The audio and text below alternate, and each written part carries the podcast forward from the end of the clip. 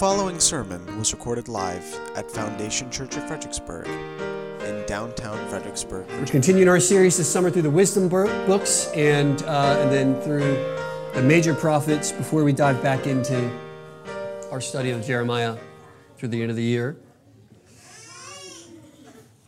So you'll be helped if you take your Bible, open it to the book of Ecclesiastes, and keep it open. And we're going to move pretty quickly through it, but it's going to be important to have that open so you can reference and read along with me and uh, have a fuller context for what's going on as we as we read together.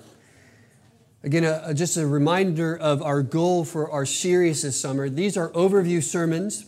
They're not meant to be in-depth looks and explorations at the book chapter by chapter like we normally do through books of the Bible, but taking one book and looking at its major themes and ideas, understanding why God has given this particular book to us, His church today, why it's in the scriptures, what we can learn from it, and hopefully understand more clearly how we see Christ, particularly in the Old Testament. We are making our way slowly through the entire Bible, so at some point, the next go round will be some of the minor prophets, uh, and then we'll begin our series through the New Testament overview sermons as well. But we're in the book of Ecclesiastes this morning. So turn there and then pray with me, and we'll begin. Father, thank you for this morning and the gift of, of grace and life. It is uh, good, Lord, to be in the house of the Lord. We pray, God, that our time, our remainder of our time, would be as worshipful as the first half has been. And so we pray, God, for those who are here, that their ears and eyes would be open to the truth of your word, to the wisdom of your word, that the heart would be led by your spirit to embrace the grace of Christ revealed in your word, even through the book of Ecclesiastes. We pray, God, that you would give us strength and encouragement, conviction to walk boldly in light of the truth we see from your word, and that we would love Christ more faithfully in our lives. We pray for God, God for those who are not here, those who are traveling, they're sick, uh, they're incapacitated in one way or another. Lord, would they be encouraged by your word? And they're able, while they're out, to, to gather with the saints in another place, God, that they would be encouraged there. We also pray for those who are uh, not here or gathered with the body because of sin or neglect in their life. We pray, God, that you would firmly yet gently correct and rebuke them in their sin and draw them again to yourself and to the body that they may be restored into fellowship and walk more faithfully according to your word. And Lord, we pray most of all that you would be glorified both in this church and in our lives. For your glory we pray. In Jesus' name, amen. Well, the big question in the book of Ecclesiastes, like it is in the rest of the literature of wisdom books in the Old Testament Psalms, Proverbs, Job, and the Song of Songs, as well as Ecclesiastes, is whether or not wisdom is worth it.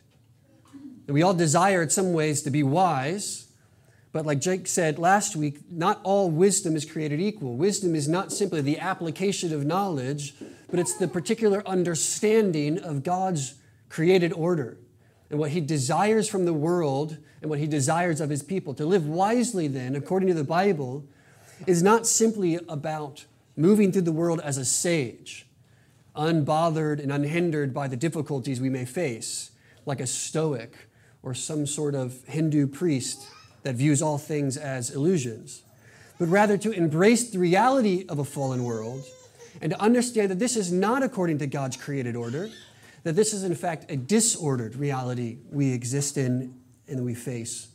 And wisdom then is really the path that we chart to navigate such a world. So, does wisdom deliver on the promises it makes? That's the question that the book of Ecclesiastes answers for us, or at least leads us to ask, and then provides us, hopefully, with some tools to answer the question. Ecclesiastes and really the Song of Songs are probably the two most head scratching books of the Old Testament, certainly of the wisdom literature itself. You wonder sometimes why these books are in the Bible. This book, if you've read it before, is a bit cynical. And if you tend towards depression, it may not be the best book to reach for off the shelf immediately because it really raises some questions and some feelings about whether anything is really worth it at all. You can see there in just the first couple of verses that the author declares that all things are vain, futile, worthless, senseless, like a puff of air or smoke. He says, Vanity of vanities, all is vanity. Same thing with the Song of Solomon. This book, you might think, is simply about a man's love for a woman and a woman's love for a man. And why do these books, other than some practical reasons, exist in the corpus of God's revelation? Why do they exist in the Bible at all? Well, that's the, that's the question we should ask ourselves, not only of these books, but of any book. Because God preserves His word for us from generation to generation, culture to culture, from millennia to millennia, so that any Christian who follows Christ, any person of God who submits himself to their word, His word, can glean and understand something about the nature of God, about His purposes, His covenant, and His created order that's important for us to navigate through the world. So they give us wisdom for what life is like in a fallen world. They anticipate some of the difficulties that you and I will encounter as we face corruption and evil desires from without and within our own heart. As we think about what our lives should be like, what we build our lives on, all of these things are questions that we face, challenges that we face. And the book of Ecclesiastes, like the others, give us wisdom to make the right choices according to God's word. Particularly, the book of Ecclesiastes helps us navigate the chaotic waters of a world gone wrong. And it does this through the eyes or the lens of someone who is deeply wrestling with some of the assumptions of a biblical worldview. Now, if you've grown up in church, if you've been around church for a while, you may have some assumptions sort of baked into your worldview that you don't know how they got there. That's kind of the goal, to be honest, of Christian parents instructing our children that they assume or inherit some of our worldviews before they really understand what's going on. And there does become a point in their lives where they wonder, question, and examine. They turn the, that, that assumption over again. And if we've done our job well, and we've surrounded them with love and care, and we're willing they're in a, a community, in a church that helps them and fosters not only those kinds of healthy questions, but the right answers to which they belong, then they'll arrive at their own conclusions, not based on assumptions. But inevitably, we will come face to face with the assumptions of a biblical worldview that we receive from our upbringing, from our church instruction, from the sermons we read, from the books we read, or the sermons we hear, from the scriptures that we intake. We see that a biblical worldview is built up around us, and a lot of these things we can take for granted. And Ecclesiastes is written from a perspective of someone who is now questioning the assumptions of some of those truths. Assumptions like the wicked will be punished and the righteous will prosper. Assumptions like life has a meaning and a purpose, and God hasn't simply let the world go on its own like a spinning top, but actually cares and intends to uphold the world in his own ways assumption like every action has a meaning and that nothing happens without a reason. Those are good assumptions to make. But here we see someone handling and turning over those assumptions, trying to seek wisely what those assumptions are founded upon. And so, if you read through the book of Ecclesiastes, we see some negative examples of how those assumptions are being challenged and cause doubts and questions in the mind of those who ponder. And then there are some positive affirmations. So, yes, though there are some certainty in a world full of uncertainty, and there is some stability in a world full of chaos, generally speaking, the author of Ecclesiastes tends to arrive at the fact that there's a lot going on that we can't control. There's a lot going on in the world that we, we can't answer for. And so, what can we do but allow these things to happen and just do our best to make it through to the end? Now, that may seem like a bit of a nihilistic answer or a reductionistic kind of approach to life. But remember, this is God's Word. And so, we're not simply reading the musings of someone who has given up in life and resigned themselves to the way things will just simply be. Although, at a first glance, we see some of that language maybe trending in that direction. But because we see this as God's word preserved for us in the Bible, in the scripture, even before Christians were on the scene, this was Jewish sacred text, their wisdom literature. We know that God wants to say something to every culture and every time, even through the book of Ecclesiastes. And so he's holding up, in the book of Ecclesiastes, he's holding up a worldview that is being questioned and explored so that we, with the author, might come to look and question and turn over some of these basic truths we come to take for granted so that we can reaffirm what it is we believe, so that we can walk more confidently in a world. Does wisdom pay off? Does it act according to its promises? Will it deliver on its word? The answer, of course, will lead us in the affirmative. But sometimes we need to walk the rocks to see the mountain view. So here's the main idea this morning from the book of Ecclesiastes and the sermon it's that no matter how confusing or frustrating or infuriating this world can be, we are sustained by the presence, power, and promise of our sovereign King.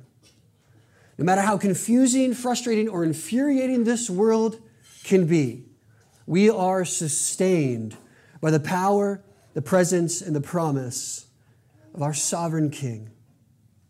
We're going to take this in three approaches. The first, being the longest, a greater exposition and overview of the book of Ecclesiastes, will be what I've called vanity. Very original, I know. But under the header of vanity, we see the reality of the world we live in. The second heading of our sermon and our outline this morning is victory. And third, vitality. So, vanity, victory, and vitality will guide us this morning to the book of Ecclesiastes. Let's begin by examining the word vanity. What the book of Ecclesiastes does for us is give us a reality check. And many of us, when we became Christians, remember the experience of what it was like to come to know God savingly. We felt like the whole world was opened up to us anew. We had fresh eyes to see and, and, ears to hear. We saw not only the ridiculousness of sin, but the beauty of the gospel and the wisdom of his word. And we threw ourselves wholeheartedly into obedience and faithfulness and to walking out all that he has called us to. And we remember that time sweetly, but after a while, if you've been walking with the Lord in any amount of time, we've noticed that we've begun to step off the path in one way or another. That old habits do indeed die hard. And sometimes we return, to borrow the phrase from the Proverbs, like a dog to the vomit. We return to our sin. It's this sort of cycle of life that every Christian understands. And even non Christians begin to see the pattern that though we make strides in the right direction, whatever the good life may be, we often find ourselves teetering in one end or the other, in one ditch to the other, and having to correct ourselves cyclically over and over and over again. And this underlines the, or under, uh, uh emphasis and underlines the, the worldview of the preacher here in Ecclesiastes. That the world is not as it should be, and we are not as we should be. In other words, the book of Ecclesiastes and the author of Ecclesiastes gives us what's called a reality check that we live in a fallen world. We live in a fallen world. Now, I know you and I can affirm that on paper.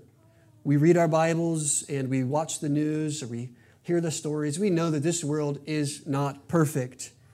But often we have a way, as Christians, particularly in the West, of isolating and insulating ourselves from the world in such a way that we can believe, at least practically, that it's not so bad after all.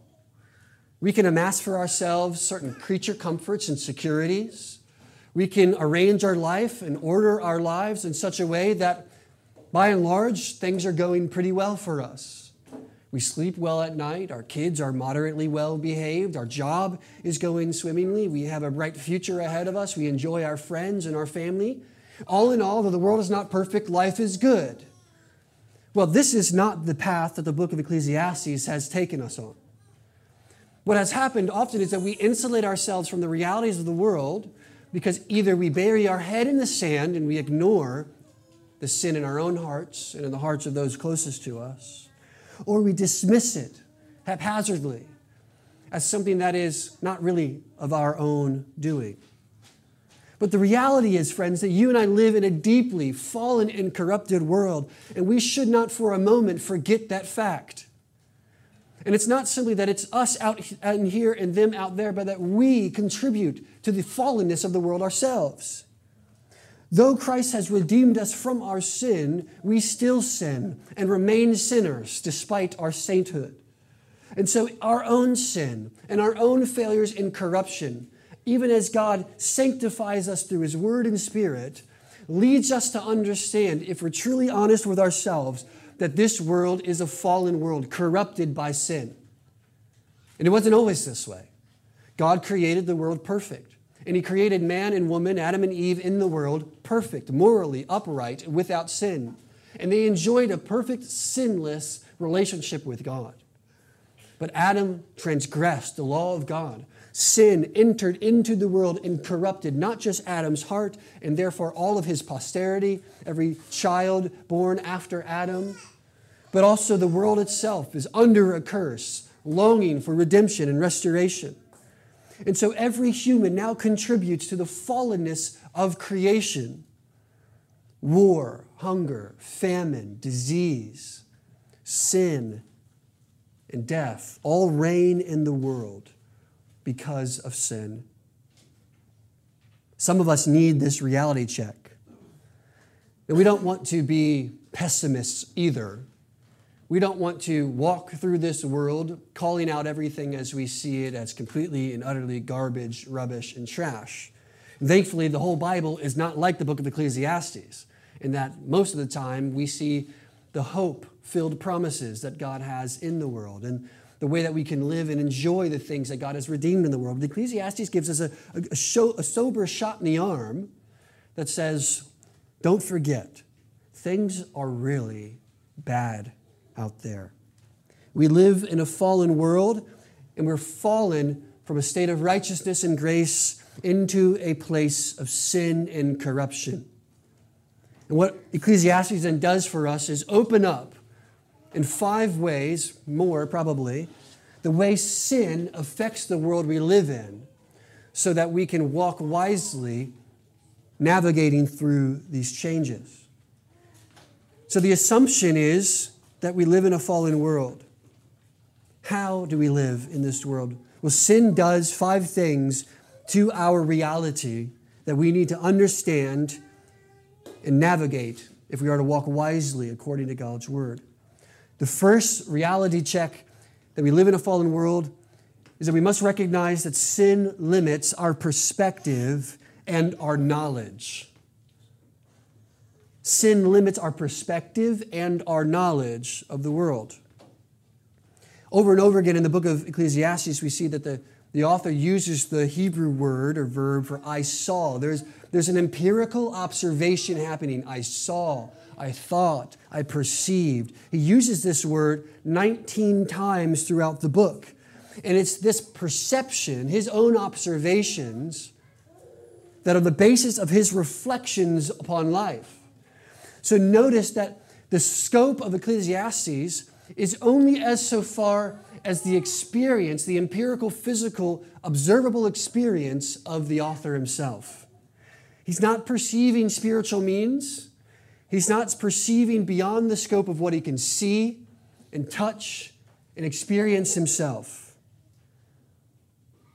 Sin has limited the perspective of the author here. In our own minds, we cannot see beyond what we can touch or feel. We can try to put frameworks of knowledge together, but all of this is based on empirical data, what we take in with our senses. To really have a full perspective of what lies beyond the scope of our own perception, we need God to open our eyes to those things.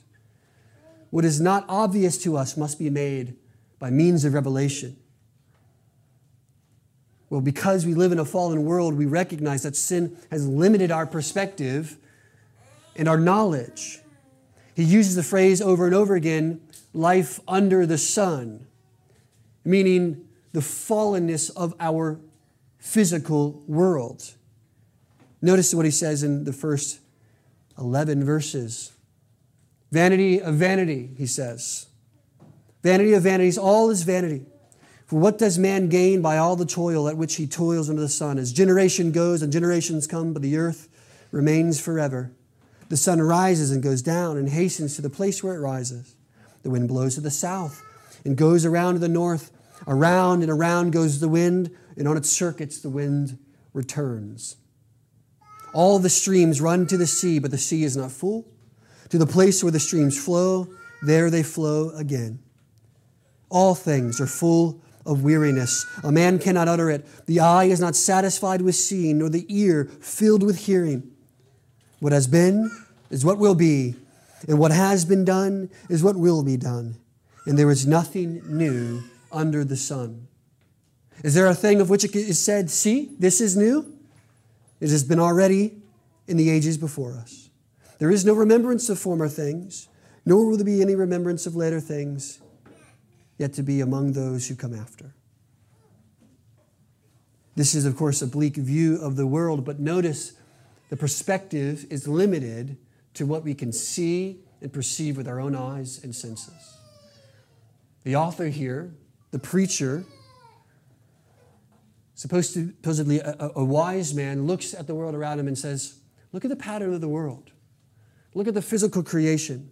The sun goes up, it goes down, it rises again and it falls again. The wind blows from the south to the north and back again. Even the streams, they keep going to the sea, but the sea is never full and the streams keep going.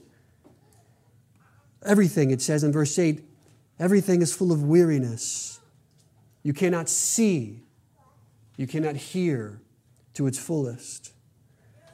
There's a limitedness of his perspective, and he says, there's no end in sight to what we can see and hear, but we cannot go beyond this. This phrase, under the sun, demonstrates the limits and the scope and the sphere of his knowledge. There is nothing new under the sun, he says. What has been is what will be, and we won't remember what has come, and what we do now won't necessarily be remembered by those who come after, and so history, they say, is doomed to repeat itself. This is a limited view and perspective not only of the world around us, but of the way God works and sustains the world. It's a limited view of how God interacts with His creation. And it's a limited perspective and knowledge of the care and conservation God uses to uphold the world. God has not simply left the world to its own devices or created it and let it go on its own. But the streams flow because God directs them and demands that they continue to flow. The wind blows not because man can control it or because there are uncontrollable forces in the universe, but because God demands that the wind blows. The sun rises and the sun sets at the command of the Lord. We see in the book of Psalms and the Proverbs and all throughout Scripture that creation bows to the will of God. This is a limited perspective here by our author. And so the assumption here is that this is, we're working from behind the knowledge and perspective we ought to have. What's the remedy to this? We turn to God's Word. We turn to promises and declarations like Psalm 19 that the heavens declare the glory of God and the skies declare his handiwork. What the author here failed to see was that God was working behind the scenes. This wasn't an endless merry-go-round of biological and ecological happenings, but the upholding and the conservation of God in a world He created, sustaining life. Notice all the things that He talks of. He talks of the generations that come and go, life. He talks of the sun which rises and sets. Where is life without the sun? The wind which blows off the sea to the land, giving cool and refreshing air, breath in the lungs of those who breathe, streams of water running from its sources to its destination. Because of the limited perspective and knowledge of sin, our author here cannot fully see what God is really doing behind the scenes. But we live in a fallen world, and so our perspective and our knowledge is limited because of the corruption of our own hearts. But there's another limitation because of sin. Because we live in a fallen world, we see, secondly, that sin weakens the power and the profit of pleasure. Now, God creates the world, and He created the world in order to be enjoyed by His creation.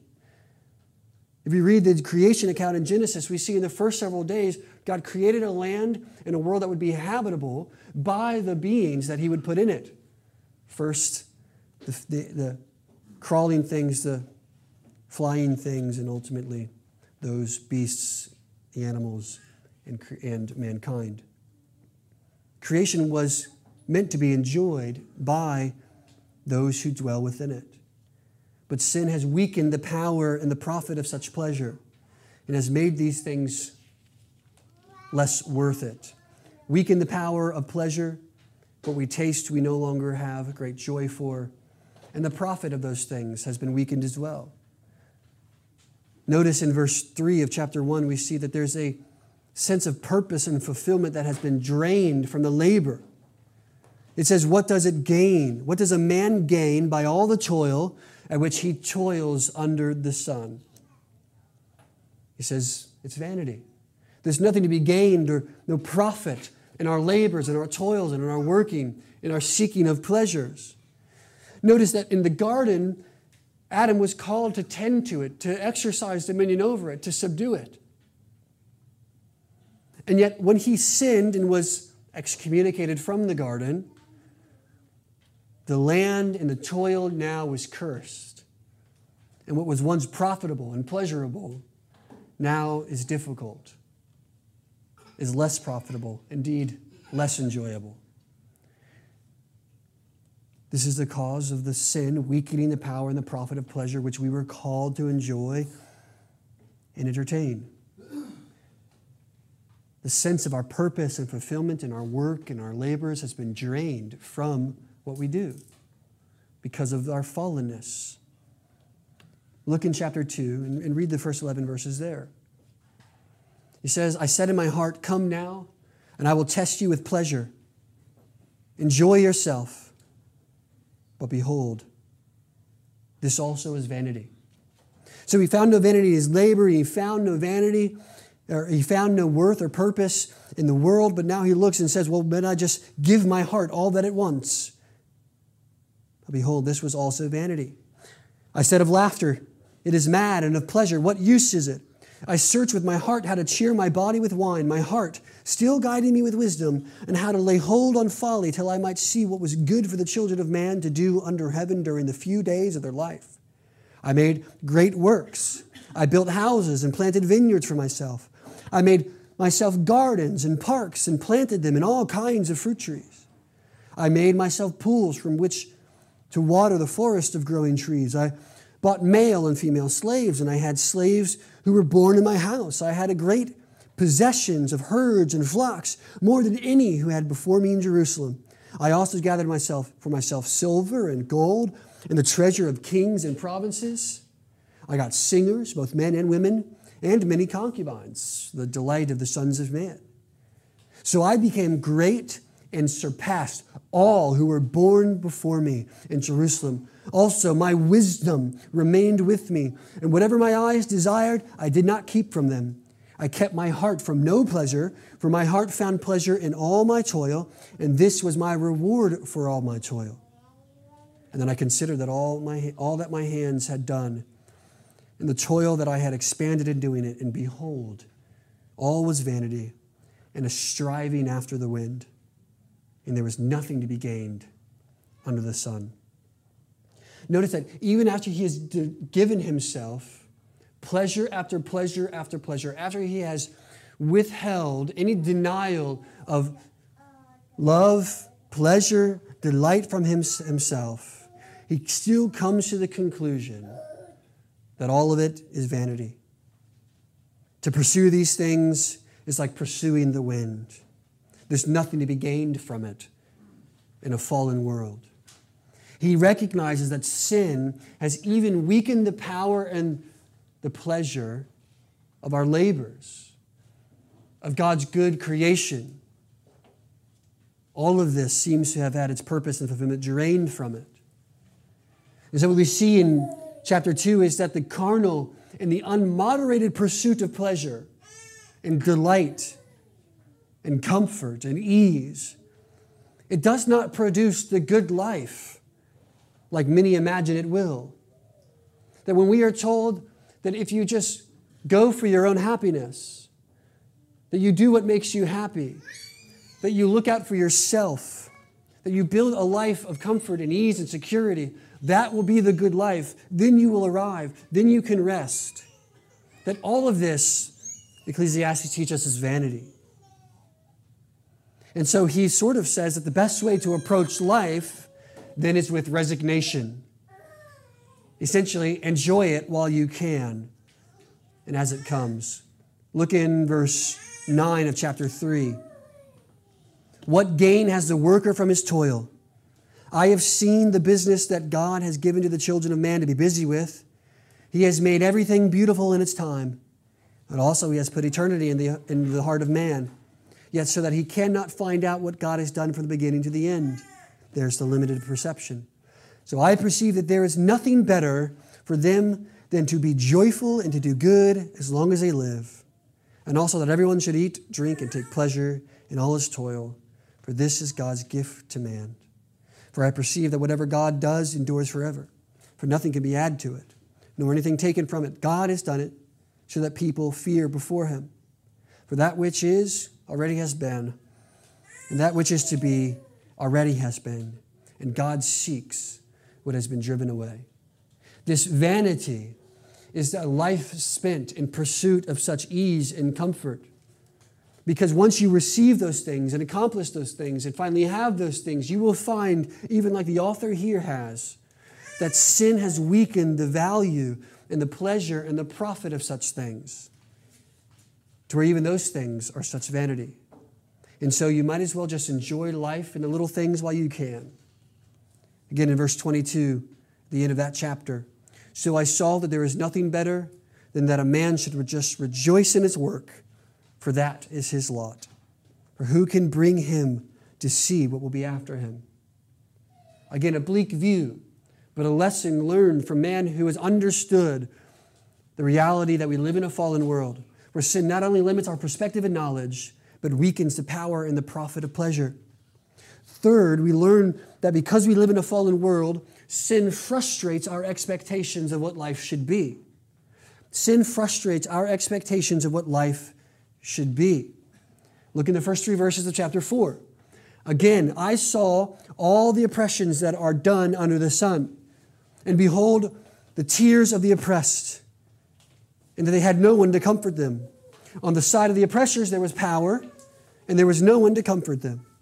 And I thought that the dead, who are already dead, more fortunate than the living who are still alive. But better than both, that is, better than both the dead and the living, is he who has never been born, or he has yet not been, and has not seen the evil deeds that are done under the sun. He says this because when he looks out at life around him, he sees such oppression and idolatry and injustice that life indeed may not actually be worth living. He envies those who have not yet been born because those who are living experience such things, and those who have died have finally been released from such things. Again, remember, this is a reminder that sin is a reality of our life and it frustrates our expectation of what life should be. Of course, we should see justice in God's created order. Of course, we should not see oppression but justice. We should see those who care for, love, and uphold their brothers in integrity, but instead we see the very opposite. But not only is it oppression and injustice everywhere to be seen in a world filled with sin, but also in chapter 5, verses 10 through 12, we see that even prosperity and wealth will not satisfy. He says in verse 10 of chapter 5 that he who loves money will not be satisfied with money, nor he who loves wealth with his income for this is also vanity. When goods increase, they increase who eat them. And what advantage has their owner, but to see them with his eyes. For sweet is the sleep of a laborer, whether he eats little or much, but the stomach of the rich will not let him sleep. It means that when you seek to amass more, you will never have enough. You will gain for yourself riches and wealth and a house, but soon you will fill that house with many things and desire a bigger house and fill that house with more things. And eventually you'll restart and go down to minimalism, but then all your things will be the best and the most expensive. And eventually you'll amass for yourself more things and more wealth and more material possessions, more comfort, more ease, more security, more profit for yourself. You'll move on from material possessions to status or power. Move on from status or power to respect. And pretty soon you see that you'll never, ever satisfied with your prosperity, with your wealth, and with your happiness. You'll find that you'll always long for more. But notice what he has said before that eternity is sown into or woven into the heart of man. Well, what could ever fill the gap or fill the hole that eternity alone can fill? No amount of riches or wealth in this life, no, no size of your house or fast car, no amount of relationship, no amount of purpose in life could ever fulfill what was sown into your heart through eternity. Only God alone can fulfill the desire, only eternity itself. So, of course, when we walk through sin frustrated world where we find ourselves disappointed and our expectations fallen of what life should be. So, sin limits our perspective and our knowledge, limiting the scope of what we see and can know, but sin weakens the power and the profit of our pleasure and frustrates our expectations of what life should be. Fourthly, we see that because we live in a fallen world, sin blinds us to the sovereign purposes of God. Or perhaps worse, it even promotes giving up on life altogether. Sin blinds us to the sovereign purposes of God. Or worse, promotes giving up. There's a term that's been in the news lately, you might have seen it called quiet quitting. And it's when people who go to their work and they don't actually quit their job, but they basically do the bare minimum. They have, in all practicality, quit their job. Well, those who have looked out in the life and see that all is vanity and have taken this to heart may be so blinded to the purposes of God that they essentially quiet quit on the world around them. They have given up. Of course, there's injustice. Of course, there's oppression. Of course, there's tsunamis. Of course, things won't work out the way I want. And they simply go through life with a resignated spirit. It doesn't matter whether God makes this happen or that happen. All that will be, will be, and all that is, has been. This is a blinding to the sovereign purposes of God. It's a bit like the limited perspective and the knowledge which we see sin incurs on us in the first place, that we become blind to these sovereign purposes. Look in chapter 9. Let's read there in the first 10 verses. He said, I laid this all to heart, examining it all, how the righteous and the wise and their deeds are in the hand of God. Whether it is love or hate, man does not know. Both are before him. It is the same for all, since the same event happened to the righteous and the wicked, to the good and the evil, to the clean and the unclean, to him who sacrifices and to him who does not sacrifice. As the good is, as the good one is, so is the sinner. And he who swears is as he who shuns the oath. This is an evil in all that is done under the sun, that the same event happens to all. Notice he's recognized that the wicked and the righteous, the, those who obey and disobey, those who swear and refuse to swear, the same outcome seems to happen to all of them, regardless of their work or their duty. He calls it an evil. Also, the hearts of children of man are full of evil. Madness is in their hearts while they live, and after this they go to the dead. But he who is joined with all the living has hope. For a living dog is better than a dead lion. For the living know that they will die, but the dead know nothing, and they have no more reward, for the memory of them is forgotten. Their love and their hate and their envy have already perished, and forever they have no more share in all that is under the sun. So, what's the answer? Go, eat your bread with joy, and drink your wine with a merry heart, for God has already approved what you do. Let your garments always be white Let not oil be lacking on your head. Enjoy life with the wife from whom you love. All the days of your vain life he has given you under the sun, because that is your portion in life and in your toil at which you toil under the sun. Whatever your hand finds to do, do that with all your might, for there is no work or thought or knowledge or wisdom in Sheol, which is where you're going. We all will die, he says, and so enjoy the life while you can. But this is a blindedness to the sovereign purposes of God, which indeed makes life worth living because it sees the purposes of such a life. This we see as an attitude of giving up on life. The teacher here has wrongly concluded that because death comes for all of us, there is little actual difference between the life of the righteous and that of the wicked. And so it's better just to make the best of what you have.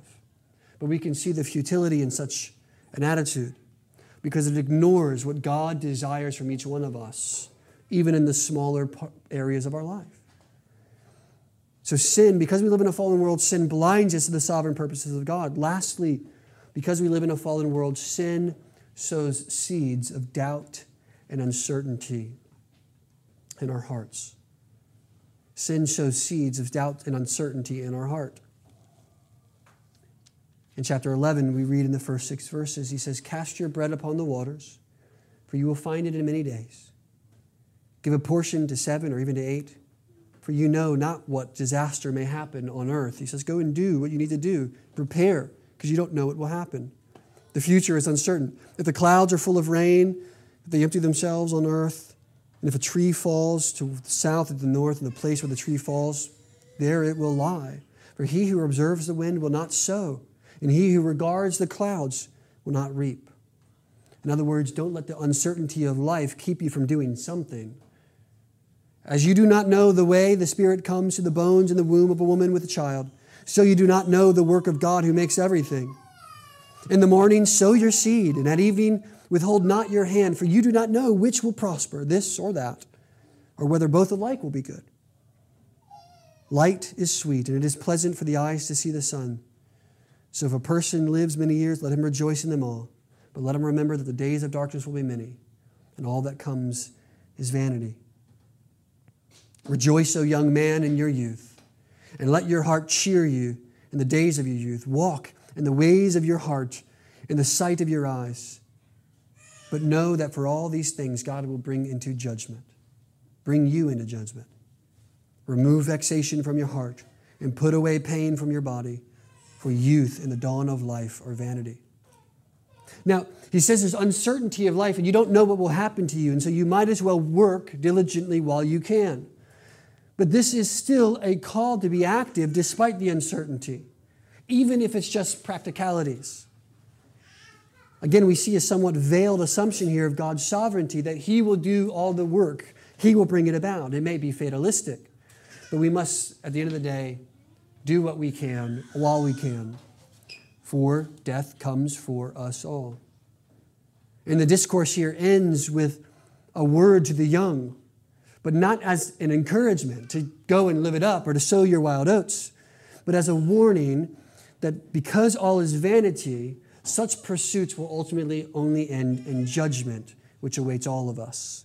That's what he says there. Know, at the end of verse 9, know that for all these things God will bring you into judgment or there in verse verses 1 through 7 of chapter 12 remember your creator in all the days of your youth before the evil days come and the years draw near of which you will say i have no pleasure and he speaks poetically of the end that comes where then we will stand before god.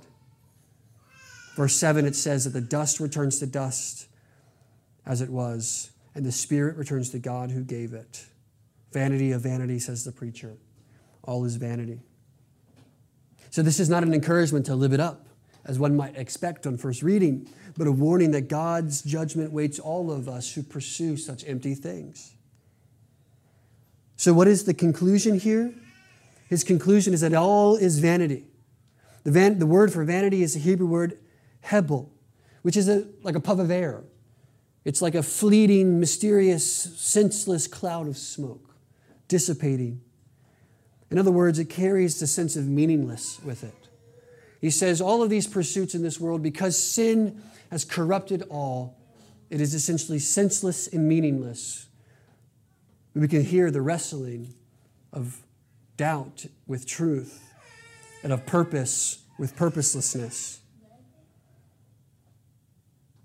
He says life might be sort of like a hot Krispy Kreme donut.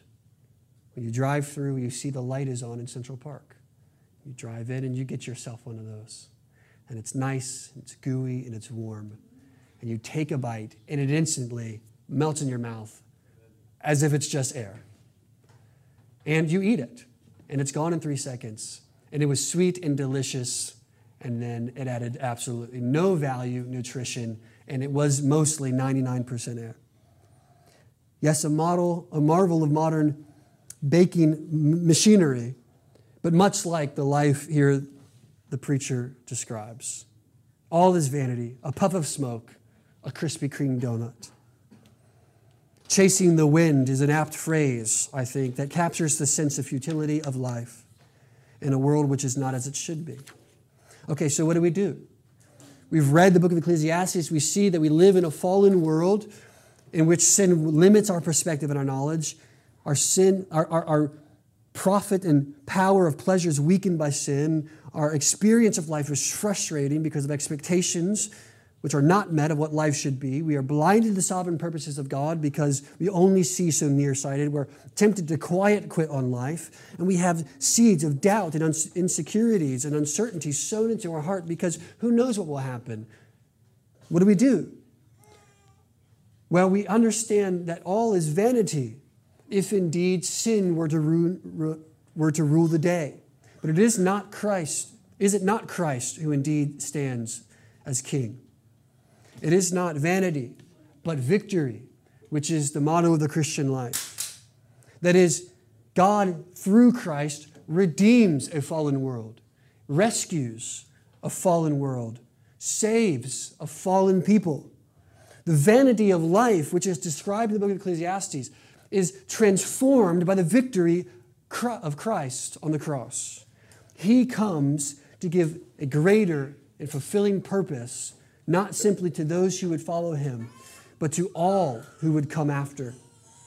Futility under Christ gives way to fulfillment. Turn with me to 1 Corinthians 15. And in 1 Corinthians 15, Paul here is speaking of resurrection, which is the power of Christ having been raised from the dead. And he gives himself to all the darkness and the futility of the world only to be raised again. And in the resurrection, God says that the vanity and the futility and the darkness of life will not hold the victory and the power of God forever. The vanity of life will be transformed by the victory of Christ. And futility is no more for the Christian, but fulfillment and purpose. In verse 51, after speaking of the resurrection, in, in chapter 15, we read this Behold, I tell you a mystery. We shall not all sleep, but we shall all be changed in a moment, and in the twinkling of an eye, at the last trumpet. For the trumpet will sound, and the dead will be raised imperishable, and we shall be changed. For this perishable body must put on the imperishable, and this mortal body must put on immortality. And when the perishable puts on imperishable, and the mortal puts on immortality, then shall come to pass the saying that is written Death is swallowed up in victory. O death, where is your victory? O death, where is your sting? For the sting of death is sin, and the power of sin is the law. But thanks be to God who gives us the victory through our Lord Jesus Christ. And therefore, my beloved brothers, be steadfast, immovable, always abounding in the work of the Lord, knowing that in the Lord your labor is not in vain. Paul says, the exact opposite of what the author of Ecclesiastes said. That your life in Christ does have purpose, and in the Lord, your labors will not be in vain. When Ecclesiastes says that under the sun there is nothing new, and everything you do is vanity of vanities, like a puff of smoke, enjoy it while you can because death comes for us, Paul says, no, no, no. That would be true if you were not saved. But if you call out upon the name of the Lord, as we said earlier today, when you are transformed by the power of the resurrected Christ, death becomes swallowed up in victory.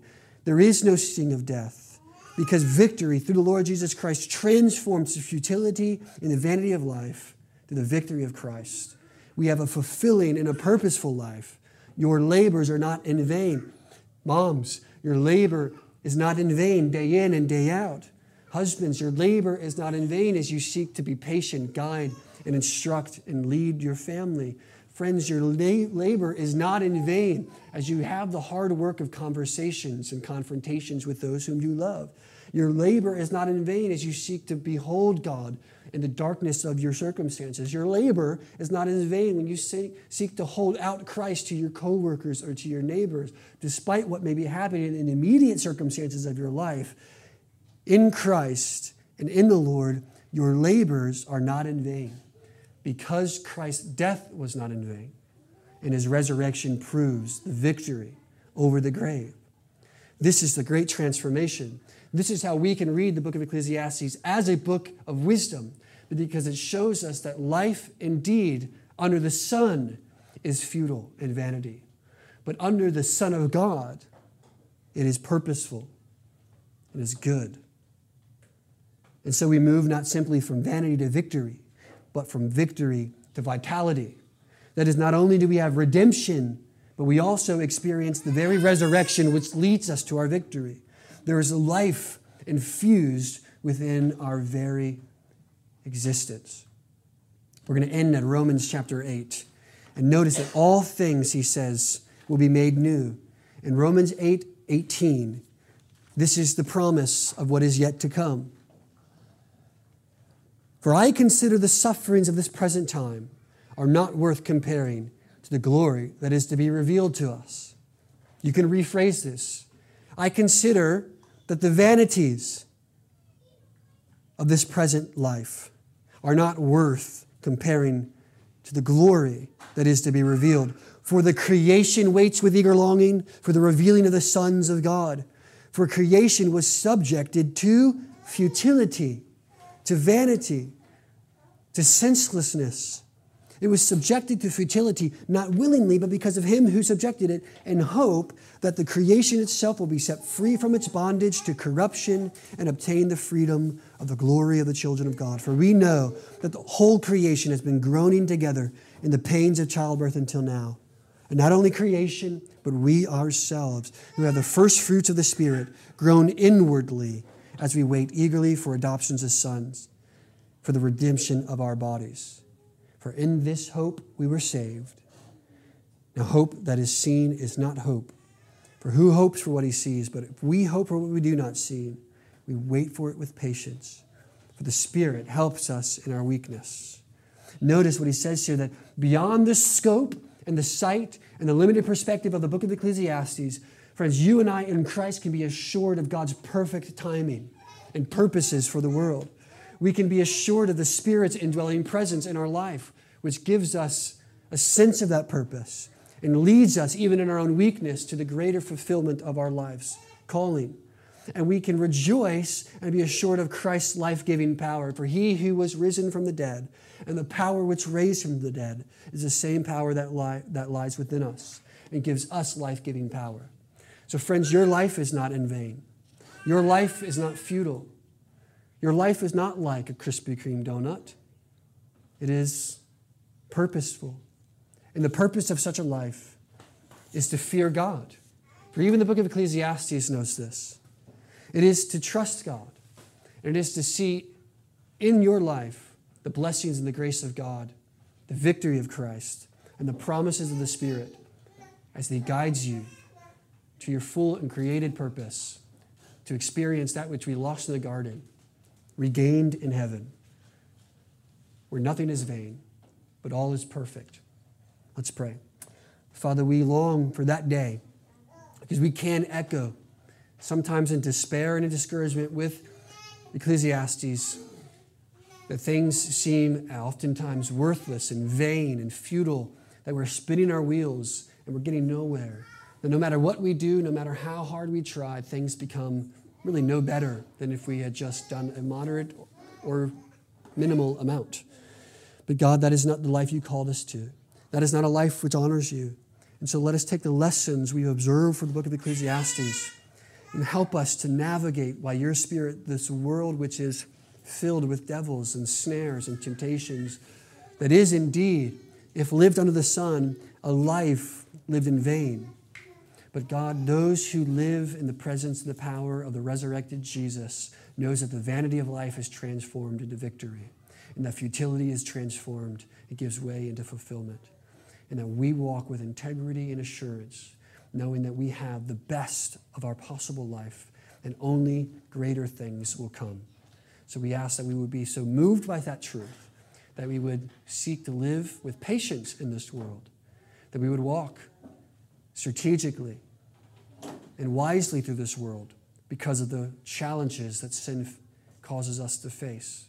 But we live with hope, resurrection hope, that you have done all this for us in Christ, so that we do not despair, but we can declare the wonder and the power and the glory of Jesus who gives us life. We love you as always in Jesus' name. Amen. All sermons are released under a Creative Commons, non commercial, no derivative 3.0 license. If you would like to learn more or listen to past sermons, please visit us at foundationfxbg.com. when the winds of doubt blow through me my sails the suffering and the sorrow. When my sinking hopes are few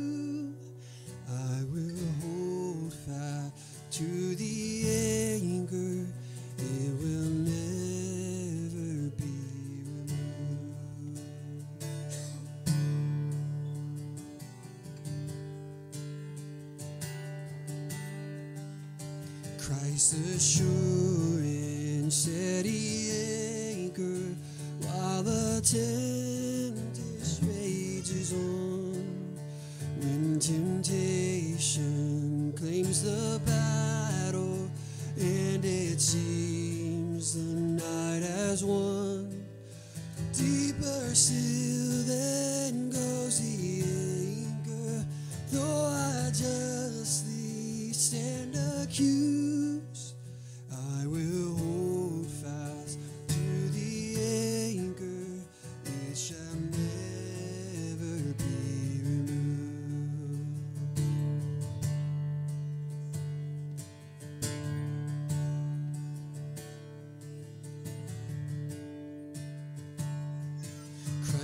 sure